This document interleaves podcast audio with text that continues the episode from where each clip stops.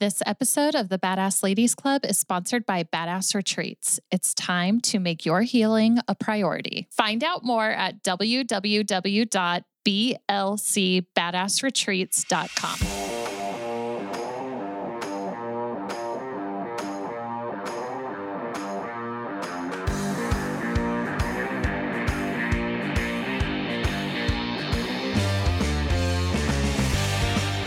Hello, badasses. Welcome to this week's episode of the Badass Ladies Club.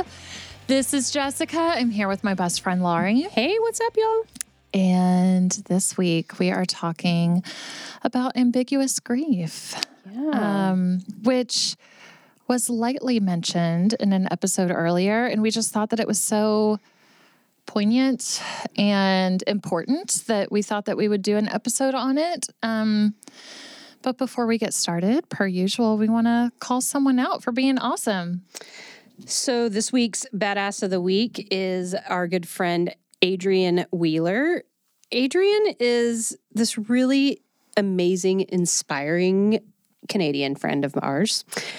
And she started the company called at my solo unfolding on Instagram, which is a group, it's a community really that she started for divorced women. Really under this idea that like going through a divorce, no matter what the circumstances are, is really challenging and trying on several fronts, and that the only um the only people that know what you're going through are people that know what you're going through. And so, what's so awesome about Adrian is that she has this really amazing knack to give women permission to feel how they need to feel about what they're going through, no matter what stage of your divorce you're in. And and when I say no matter what stage, I mean like people who decided yesterday to get a divorce. I mean people who got a divorce 20 years ago. I mean people who are separated who haven't gotten a divorce yet. Like wherever you are, if you have kids, if you don't have kids, if it was easy, if it was hard, like that there's just a myriad of emotions and shame and trauma and just so much to deal with in that space um, that she created this really beautiful community for women to support each other through that. And it is a free membership, y'all, where really she just has this beautiful heart of wanting to serve and to help. And Adrian is so inspiring to me just because I tend to have this brain where like everything that's a good idea, I'm like, hmm, Hmm, how can we monetize this? Right. Like How can I how make can we make money? money? with this? And that's And she's over here being a saint. Like, Right. no, I just want and she's like, no, support." Laurie, like, I know I could make money off of it, but actually, what's more important to me is to get help and resources to these women who need it Yeah. and to tell them that there's not anything wrong with them and that where they are is 100% okay and that it does get better and that you can, you know, like, have a really beautiful awakening of what's right for you. And my solo unfolding is just, it's a really great thing to watch and I'm not a divorced mom, you know, like, and so from the outside looking in, seeing what she's doing for these women, it just warms my heart. And so, Adrian, uh, you are a freaking badass, and she really is. we so super awesome. yeah, honor what you're doing, Yes. and want to have you on the podcast to talk more about it. Um, and to talk about the evolution of it, because I think that's the other really neat thing about what Adrian's doing is kind of like the Badass Ladies Club. She just had a passion and a vision, and she didn't know what it meant, and she didn't know what it was going to turn into, but she just jumped in headfirst and started trying things, and has really been able to help so many people and change so many lives. So, Badass of the Week, Adrian, get on this podcast. And how perfect that we named Adrian Badass of the Week for ambiguous grief. Yes. Because ambiguous grief is the grief experienced from the loss of a loved one who is still alive, accompanied by a change or death of a relationship. Um, so talk about divorce. I mean, yeah. like that is the death of a relationship. of a relationship that you intended to last until Forever. death. You know, like that that's a big loss. Yeah. Um so yeah, ambiguous grief is Like it wasn't until we started talking about this episode specifically that I even had a word for what it was, you know? Like it was just like grieving relationships, people, things that are still here, you know? As opposed to like traditional grief where like something's dead or gone Right, and you it's can't go back to it, you know? lost, yeah. Like um ambiguous grief is this really weird thing where like you could go back to it Right. even though it was you shouldn't or it you know is there's a reason why you've decided that's not right for you anymore. Right. So, to give you guys an idea of at least where I am with this episode, Laurie and I, we've been talking about doing an episode on grieving someone who is still Oh my gosh. alive Since the beginning. for, forever. And it just never felt right. I was looking at it from a perspective of friendships that I had lost, Hmm. um, of women who I thought were like family and that were really good friends of mine who turned out really hurting me and um, grieving the loss of those friendships. Or you know relationships of ex-boyfriends or you know Yeah. ex-girlfriends whatever you do you know grieving a relationship that like you don't see that person anymore so like i don't see those girls anymore i don't see ex-boyfriends anymore or you know whatever the situation is well then charlotte from two episodes ago Yeah. when we were talking about her son noah I mean, Charlotte just brought it up. And I felt like it was a sign from the universe when Charlotte said, I mean, word for word, she said that she was grieving her son, even though he's still alive. Right. And I was like, okay, universe, I hear you. Let's talk about grieving people who are still, still alive. But from Charlotte's perspective, she has to see her son every day. Yeah. And he's completely different after his stroke than he was before. And she's grieving the Noah before the stroke, you Right, know, this like completely normal teenager. while being so grateful Right. that she still has Noah at all, you know, and that that is like talk about heavy emotional navigation. right. you know like and learning how to like you know they say like you can't have um that you can't experience two opposite emotions at the same time like i don't know if i believe that like that is truly what she's doing you know is being so sad for the loss but so grateful for yeah the life Yeah. So ambiguous grief can go a lot of different ways. Like I said, loss of a romantic relationship, loss of a friendship. All right. Loss of a job or mm-hmm. of a career that, you know, like that you put down on purpose, but that there's still grief around it, you know, like that when you end a chapter, that that's like a death. Mm-hmm. That is allowing something else to be born, but it's still a death, you know, like, and there's still a lot of grief with the letting go part Yeah. of it, you know, like in order to move into new Feeling things. like, oh my gosh, I was so responsible for this place. I led all Mm-hmm. these people and now I don't have it. And yeah.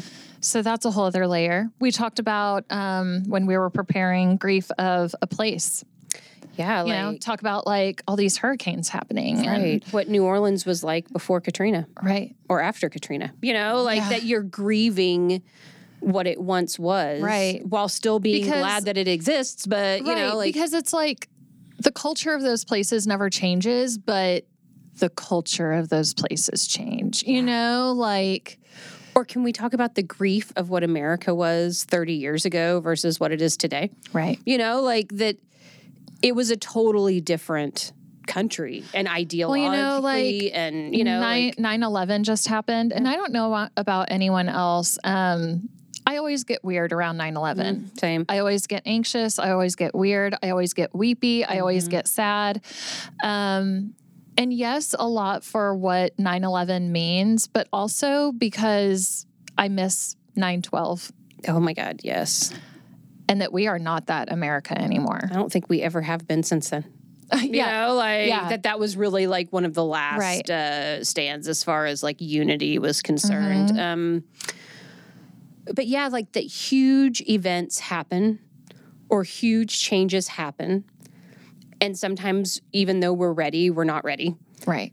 And that the processing of the grief around that is a real thing. And um, so, yeah, let's get into it. Yeah. Um, I think we should start with relationships. And probably like some of the most familiar um, relationships would be like romantic ra- relationships. But I know you and I are really aligned on this idea of like grieving friendships that had to go. Yeah. We have a lot of experience in that. Yeah. um, and I think that a big piece of that for me, like, is that you just outgrow people sometimes. You know, like, in that we're all on these different paths, and that, you know, you can thank the holistic psychologist for my uh, terminology of this idea of trauma bonding. You know, like, Oh, um, trauma bonding. that That's honestly, that needs to be an episode. We'll, Oh, we'll yes, put that on the list. noted. Um, Let me do that. but that there are most of the relationships that were friendships and romantic relationships now that i'm thinking about it that needed to go they needed to go because we were in a trauma bond and that it was so hard like that trauma bonding connects you to people in such a visceral way but it also keeps you from growing and moving forward and that if i'm going to grow and move forward that means i have to let go of this relationship. right this because your identity of this trauma that defines you is wrapped up in this relationship Yeah, so and- like oh we've both been addicts Yes. we've both been um uh, children of divorce Mm-hmm. we've both been um victims of violence we've both been you know what i mean um and that if you're not in a relationship or a friendship where someone's willing to shift out of that that's that's all you have. that's yeah. Is to commiserate on this traumatic experience. And i find that it happens a lot more probably with women mm-hmm. where and i have friendships that have happened on both sides right? So there's been friendships i've had where all we had in common was what it is we complained about and what it was that we validated for each other that you were so wronged or yeah like that's so wrong. And that i recognize that that's not good for me and that it doesn't feel good ultimately to do it even though i'm kind of addicted to the feeling of complaining with you you know? But then when i try and shift out of it that it- we don't have anything left to talk about you know? And um that being able to outgrow one another and understand that maybe this relationship is not something that moves forward with me on the path that I'm going on um, feels like a betrayal. You know, like you are betraying that relationship, that friendship, that, you know, romantic, whatever it is, if that's what it is, that you're saying, no, I can't be here with you anymore because I'm ready to move past this. Right. And if that means I have to move past it without you, then that's what that means. And in this, you know, like indoctrination where loyalty is, you know, put above your own needs. Like so much of what I've Preach it, learned, you know, is Oh that I've been conditioned to overlook what I need in order to be polite or so I don't hurt your feelings. Like that is a lie. It is a straight up lie, and it is okay to leave people behind that are still working through the process that you're ready to let go of. Like, no matter who they are no matter who they are. um yeah and that could be family It could be anybody. anybody I don't care who it is. Like, and that doesn't mean it has to be forever. oh no Um, I have also had friends that I needed to outgrow that have come back around, you know, like years later. And it's not even like come back around, we needed to talk about what happened. We didn't, you know, like we can, but we didn't have to. Like it's just this understood thing that now I've grown past it too, and we can come back around full circle. Um, but then I've also had friendships where we have to sit down and address that together. Like that our friendship was close enough that we could agree that it's time for, like, let's not get off on that tangent. right Let's focus on something else, you know? Like, and that some friendships and people are self aware enough to do that with you. And that doesn't mean that you have to leave, you know, the mm-hmm. relationship, that you can grow past that together. But sometimes it doesn't. And then you just have to grieve the loss of that right and honor what you needed to do to move forward and love yourself enough to do it, you know? yeah Um, and you know, I think that sometimes that's really hard. God, especially for women who are in toxic relationships Yes. with men specifically. I mean, I I can't speak to like same sex relationships, although there's I know those that, two, you know. I know like, that it exists within Been there. Yeah, like, done that. guess how I know. Um, I can't speak from experience Hmm. on that. You know what I mean? Like, and I know that people in same sex relationships like um, experience it too. But um, for me, you know, um, we, yes, as women, I feel are so conditioned to be loyal out of politeness. And I mean, y'all, I don't want to like, this is a totally different thing, but like this Gabby Petito case, Oh my gosh. It it hurts. it hurts. it hurts. It's um, it's a collective female pain body what yes, happened to her. Yeah. That, um, you know, I mean, obviously, we don't know the full story. We don't know what happened behind closed doors in that relationship, but I can venture to guess I don't need to guess. that um there was some definite I mean you can see it on the body camera footage of how she's like oh no I was in a bad mood it's my Mm-hmm. fault I blah blah blah like honey no and even those cops were like this is an opportunity for you to get out of a toxic relationship Right. They could see it from where they were standing. Oh, which, okay, but anyway, like that's just heavy on my heart right now because Yes, that's what's 'cause that's currently happening, happening. But um, but yeah, So I guess that's the other thing that's interesting about this idea of processing grief, whether it's ambiguous or not, is that when you've had something traumatic that is that close to you,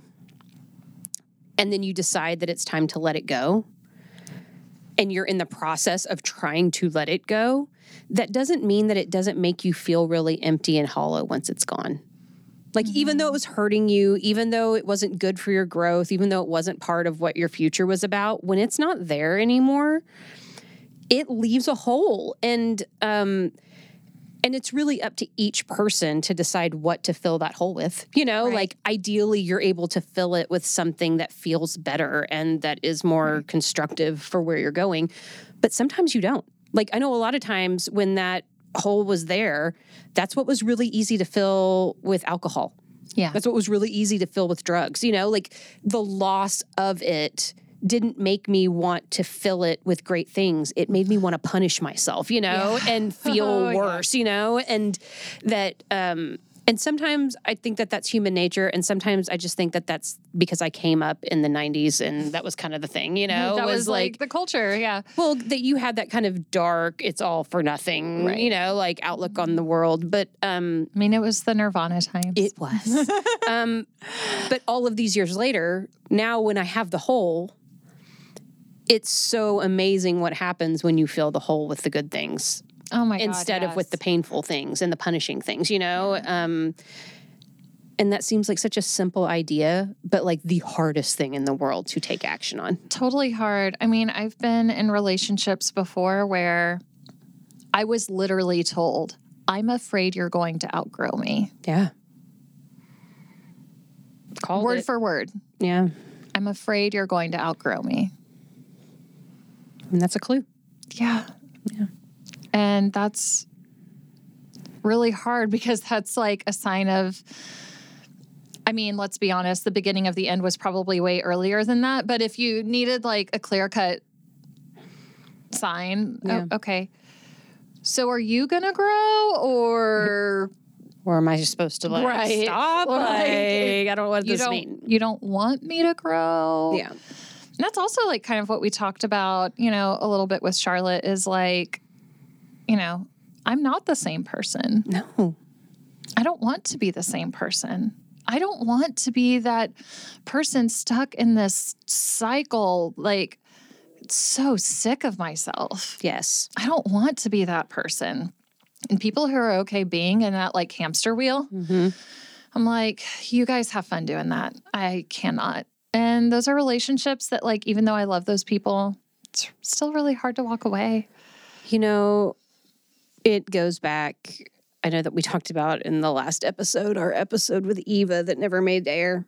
um, But one of my favorite things that she always says that I feel to my core with this topic we're on right now is that I trust people. Mm-hmm. So if I'm outgrowing you and that means that we can't be in whatever relationship that we're in anymore, I trust that you're going to find your way without me. And that it's okay that we're doing this because I trust you. You know, like I don't need you to keep up with me, to grow at the same pace as me, to evolve the same way that I'm evolving. Right. I'm always going to cheer for you. Right. Like I want you to do well. I trust you, even if I don't understand you, Mhm. even if I'm not going the same direction as you, you know, like I trust your process and your journey. And that is a really easy thing to say. Mhm. It's a really hard thing to put into practice when you love whoever this person is and you want what's best for them. And maybe you see them stepping in front of the freight train. You have to trust that the freight train is supposed to do what it's supposed to do, you know? And if they don't have the foresight to step out of the way, that's part of their journey, you know? And that uh, in this whole do I stay here in the trauma bond with you or do I move on? That you're not doing yourself any good, not going on your journey. Um, but yeah, that there is a lot of grief Yeah. that comes around that. Another um, ambiguous grief situation that can be with people in relationships, and this isn't something that I have a whole lot of experience in, but I've witnessed with other people, is um, experiencing family members or people close to them going through Alzheimer's or dementia. Yes. um, that that's also under the ambiguous grief umbrella. And that, I mean, obviously, you're looking at this person who you once, not once loved, but that you love so much, but they're not there They're different. Yeah. anymore. They're different. And it's kind of um, taking a moment to realize that, you know, there's still that beautiful person from the past. It's just different now. Yeah. Um, when I was young, I wish I could tell you exactly how old I was. I feel like I was like 12, maybe, or 13 years old. Um, my grandfather had a huge brain aneurysm um, where they, like, you know, cut open his head and took out big parts of his brain, basically. And, you know, like I remember it happening and him, you know, like nearly dying and it being a miracle that he survived a brain surgery. And then, you know, like he had to recover from that. And there were parts of him that were the same, Yeah. but there were also parts of him that were never the same. And, you know, like he lived until I was in my 30s. So I have as much, if not more, of his life, you know, where he, after the aneurysm as before. And, you know, I changed so much in the years after he had the aneurysm that it's almost kind of hard for me to remember what he was like before that.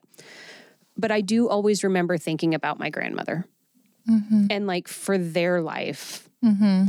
how hard that must have been for her to know who you married and who you had children with and who you did life with, you know, and then for things to change so dramatically, kind of on the same ideas of what we were talking about with Charlotte, where there is so much grief for what was lost and so much gratitude for the fact that they're still there, you Right. know? Um, and I know that that's true of people who've like survived cancer, you know, like that you are the same person, but you're different, you know, like it's, um, so yeah, like any kind of medical uh, circumstance or illness, but definitely things that affect the brain Mhm. and the dementia and the Alzheimer's, you know, like that that is a really hardcore grieving process that you go through. I remember one of my clients, this was years and years ago. Her mom had a stroke. Mm. And she said that after the stroke, her mom was just mean. Mm. But the but her mom didn't see that. That her mom was like, "What do you mean? I'm the same person." Right. So like she didn't even recognize like who she was before. Yeah. And she's like, "No, this is me." And my client just said, "That is not my mom." Yeah. she's still here and I love her, but I'm not leaving my kids alone with her. She's mean. She yells. She's impatient. She's, you know, all these things. And I was like, I mean, and that was long before I started any of this like inner work I've been doing on myself. Right. So that's when I was a lot younger and didn't really know how to handle big feelings like that. But looking back on that, I'm like, oh my God, that is hard. It's intense, man. Yeah. Um, I was watching a documentary a couple of months ago about INXS and lead singer, oh my gosh, I can't remember his last name. His first name is Michael, I think, um, had like a traumatic brain injury. And after he had this traumatic brain injury, like personality wise, it changed everything. Like the brain is just so amazing how Mhm. different parts of it control different behavioral or memory or personality type things. Um, and it just made him really volatile and hostile and kind of like do crazy things that nobody knew, you know, like what to expect out of him, which on some fronts makes you a really great frontman and performer, you know, say, like the greatest artist ever. um, but also terrifying to people that love you and, you know, like people that knew you the way that you were before. Um, but even without the injury, and this is something that just kind of struck me as we were talking about this. Like, yeah, we all change though, even without injuries and brain damage and, you know, like things that sometimes or I'm sure that there are people who grieve who I used to be. you know, like that I'm a lot different, sister. you know, um, than I was 10 years ago, Mhm. one year ago, you know, like that it's that you have to let people be who they are. And um, that sometimes that doesn't mean that there's anything wrong that somebody changed and you can just grieve, you know, like maybe not who they were, but who you thought they were. Mhm. You know, like we all have these ideas of who we think people are. And maybe sometimes they'll play along with us for a little while, Mhm. but then eventually you're going to see who they really are or who they've come to be. And you got to let them be that, you know, and that there may be a little bit of grief there in the loss of who you thought they were. Mhm. I know when I'm grieving people that are still alive, friendships, um, especially that I'm quick to recognize that I may not, it may not have been them that changed. Ooh. It may have just been that I thought that they were, I wanted them to be someone different and I was refusing to see who they actually were until I couldn't not see it anymore. So I'm just grieving my perception of them Mhm. but maybe not anything to actually do with who they really were. Like we play tricks on ourselves and we need people to fill certain roles for us. And no matter what they do, sometimes we're willing to look the other way to preserve this idea of who we think they are. And then finally one day we wake up and we're like, oh my gosh, who are you? I can't even have you in my life anymore. And then I'm grief stricken about something that was really something I made up Right. in the first place, you know? Like, Yeah. And you got to look at yourself and be like, mm, now why did I do that? you did that. Yeah. interesting, Laurie. Like, Yeah. interesting.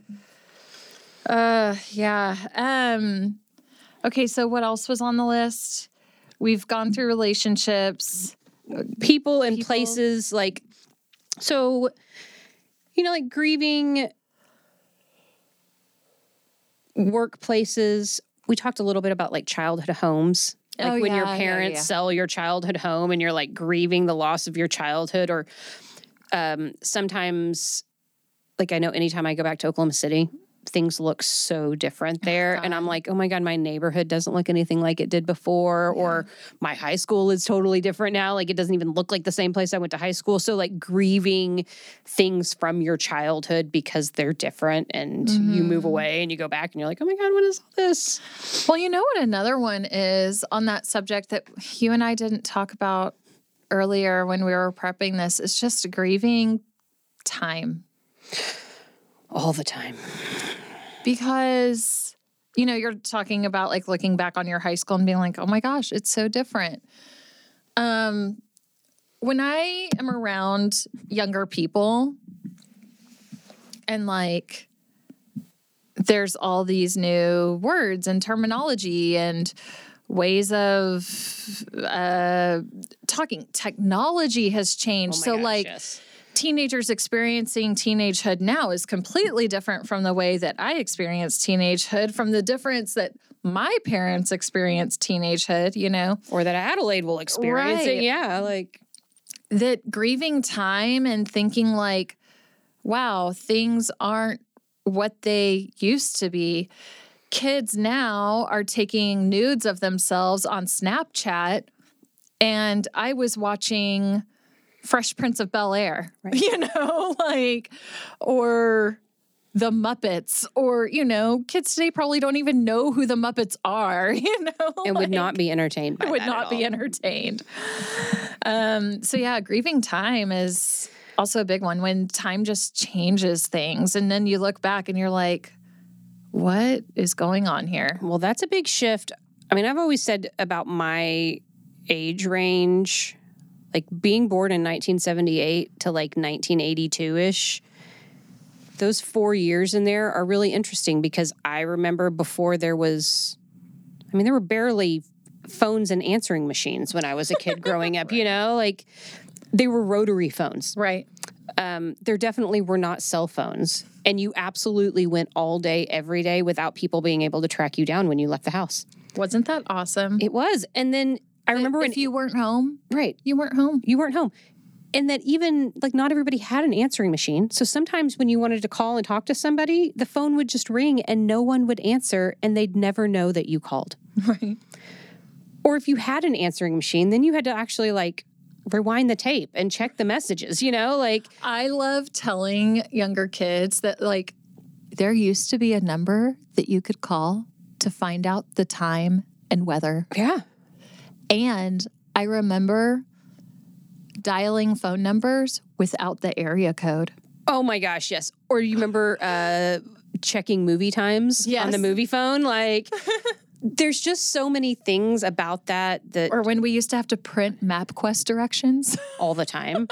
or when you took a picture and you didn't know what it looked like until you printed it. You know, like that. There are just so You many to wait for film to yeah, develop. that you'll never know what it's like. Um, in respect to grieving time, there's also like times of your life you know, like even just talking about my solo unfolding and Adrian and stuff, like I think about relationships that I had that are gone. Like I noticed the other day that this guy that I dated from like nine, barely 19, like barely 19 until I was like 21, um, he got married. And it's so funny because like when he and I were together, he was a lot older than I was. He was a lot older than I was. And so looking at it now, I'm like, okay, so I was the young 19 year old arm candy style girlfriend at the time. Go me, right? but in that time, I kind of thought I would marry that guy, you know, Yeah. like, and that, and thank God I didn't, you know, it would not have been cool. Like, I'm, it was such a great thing that that's not what happened. Um, and I'm so grateful to him because he dumped me, you know, like that I needed that at the time, even though it was really difficult and hard. But that seeing him get married all of these years later, you know, uh, I'm just so happy for him that that's what he ended up with. And that that seems like it, like I kind of grieve that time in my life, you know, because now I scale back and look and I'm like, okay, yeah. So like I was the young hot girlfriend. Interesting, you know, like that wasn't my experience at the time that I was having. But now I can see that that was the time that I was having, and I'll never have that again, you know? Like now, oh um, God! Remember when I was the arm candy? and I really didn't even realize it. or um, things like somebody was talking on the internet the other day about their daughter auditioning to be a cheerleader and like how intimidating it was and how scared she was but that when she got in you know like how it was the most exhilarating feeling and that she was just so proud for her and stuff and i thought ugh i remember auditioning to be a cheerleader you know like i remember the anxiety that came with it and how much I picked apart every single thing I did and how badly I wanted it. And how when I got in, I was like so surprised. You know, like even though I wanted You're it like, and I knew I was like, are you kidding me? Like you want me, you know? Like I actually get to do that. And that those types of experiences, um, yeah, like that you you don't get to do that again a lot of times. Um, and I just think that the older you get and the more stages of life that you roll through, you just begin to appreciate things on a different level. Oh God, yes. And there is a little bit of grief that's associated with it. And then you start to feel like a really old p- person because, like, I want to go up to those 15 year old girls and be like, oh, you should enjoy this time of your life. right, and then you're like, And then I'm like, I hated it when No. people said that to me when I was you a say teenager. that? Like, yeah, Like, don't I be that old right lady. now. Um, Yes, but yeah, like there is a lot of grief in that like time of your life passing and being like, okay, Yeah. interesting. I would not go back. With all of that being said, like I'm real happy to be where I'm at right now. But yeah, times of life, man, ambiguous grief. So maybe we should talk about what to do in the grief process because we've talked a lot about like different types of ambiguous grief. Mm-hmm. But so much of any kind of processing hard things and hard emotions really just comes down to like what do you need to do to take care of yourself I got you. okay tell me about it And this is from an article, guys. Just putting it out th- this out there. But I also have my own thoughts about these things. okay Remember that the past, or er, words are hard. Remember that the present does not override the past. yes Easier said than done, right? Um, that even if what is happening now is hurtful, right that this person hurt you with their words, their actions, whatever that may be, right that doesn't change beautiful moments that you had before. i love that so much Yeah. that's so true That you can still be like, wow, what an asshole. But they gave me this really beautiful moment in time. yeah I mean, talk about like divorced couples, right? Like divorced couples who had babies. They could probably look back on the births of their children most of the time. I'm sure there's been a lot of births that like Sure. people are fighting and you know. Um, but usually after giving birth, you're such in a euphoric state that you can look at your partner together or separate and be like, oh my God, look at what we made. What a beautiful gift. Yeah. You know?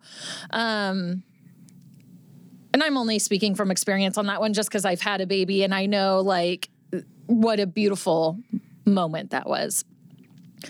Um, so choosing to cherish the positive memories and having that gratitude for those moments. you want to hear something really funny Yes. So the what i think about when you're talking about this like really beautiful moment that it's you know over now but at the time you were like oh my god look at what we did reminds me of because i never had a baby um of when a vacation's over Yes. and you're like yes. crushed that it's over but like don't be sad it's over be happy that it happened Right? Like the most cliche thing in the world. But yeah, like you, you can, a person can hurt you, but it could be like a vacation where you're like, this was the most beautiful thing I've ever done in my life. It's like every time I leave New Orleans, like I cry because I miss the food. but I'm, I'm saying though is it wrong that i'm comparing the birth of your child to a vacation that's over like No, okay good it's not. okay good I support that. Um, okay, I'm in fine. All right, so what else do we do? understand that the illness isn't the person. So this is more so for like grieving the loss of a relationship because of a mental illness mm. or because of like we were saying dementia, Alzheimer's. Right. That the person is not that illness and the illness is not that person. Right. Mm-hmm. Yeah. Which is Holding a really space for that. hard thing to yeah separate. I'm sure. but- Right. Whether it be addiction, so addiction is under that addiction, dementia, a brain injury, mental illness, or anything else, it's important to understand the illness. yeah. And to just be educated on that and um, not to put blame toward the person. Yeah, because if it's not, um, yeah, that the illness is not the person. I like the way they say that. Yeah. Acknowledge the grief and pain of the loss. Um, it's important to give yourself permission to do that and to not have to feel like you have to suck it up and power through and have a stiff upper lip and not be emotional about it. It's okay to have those feelings. Um, and it's better to acknowledge and express the pain of the loss rather than ignoring and avoiding the pain. Yeah. I mean, if you don't feel it, it will rise up in other ways. Uh, yeah. Like there's no running from it. Right. and Um, we've talked about that on past episodes where, like, you and I, anytime we were having a shitty day or going through an emotion, we would drink. right. Just stuff it down. Just stuff it in there. Pour it's some fine. tequila on it. It's good. Like But now in our healing journeys, it's like, I'm going to allow myself to feel this. And that's why we cry all the time I mean, on our Marco Polos. yes. um, be open to a new type of relationship. I think that is so important. yes. Um, that yes, the relationship will inevitably change, um, but it's not entirely a bad thing. And will that new relationship be easy? No. Um, and you know, when I'm reading this, I think of probably people who choose to like disassociate from their parents. Mm-hmm. I I never want to know what that feels like. I couldn't imagine that, but I know of a lot of people who came from pretty narcissistic parents or abusive parents or you know where it's like you got to kind of change that relationship. We're like, yes, I'm your kid. Yes, you're my parent, but this is a new path for us and I have this boundary now and this is what that looks like.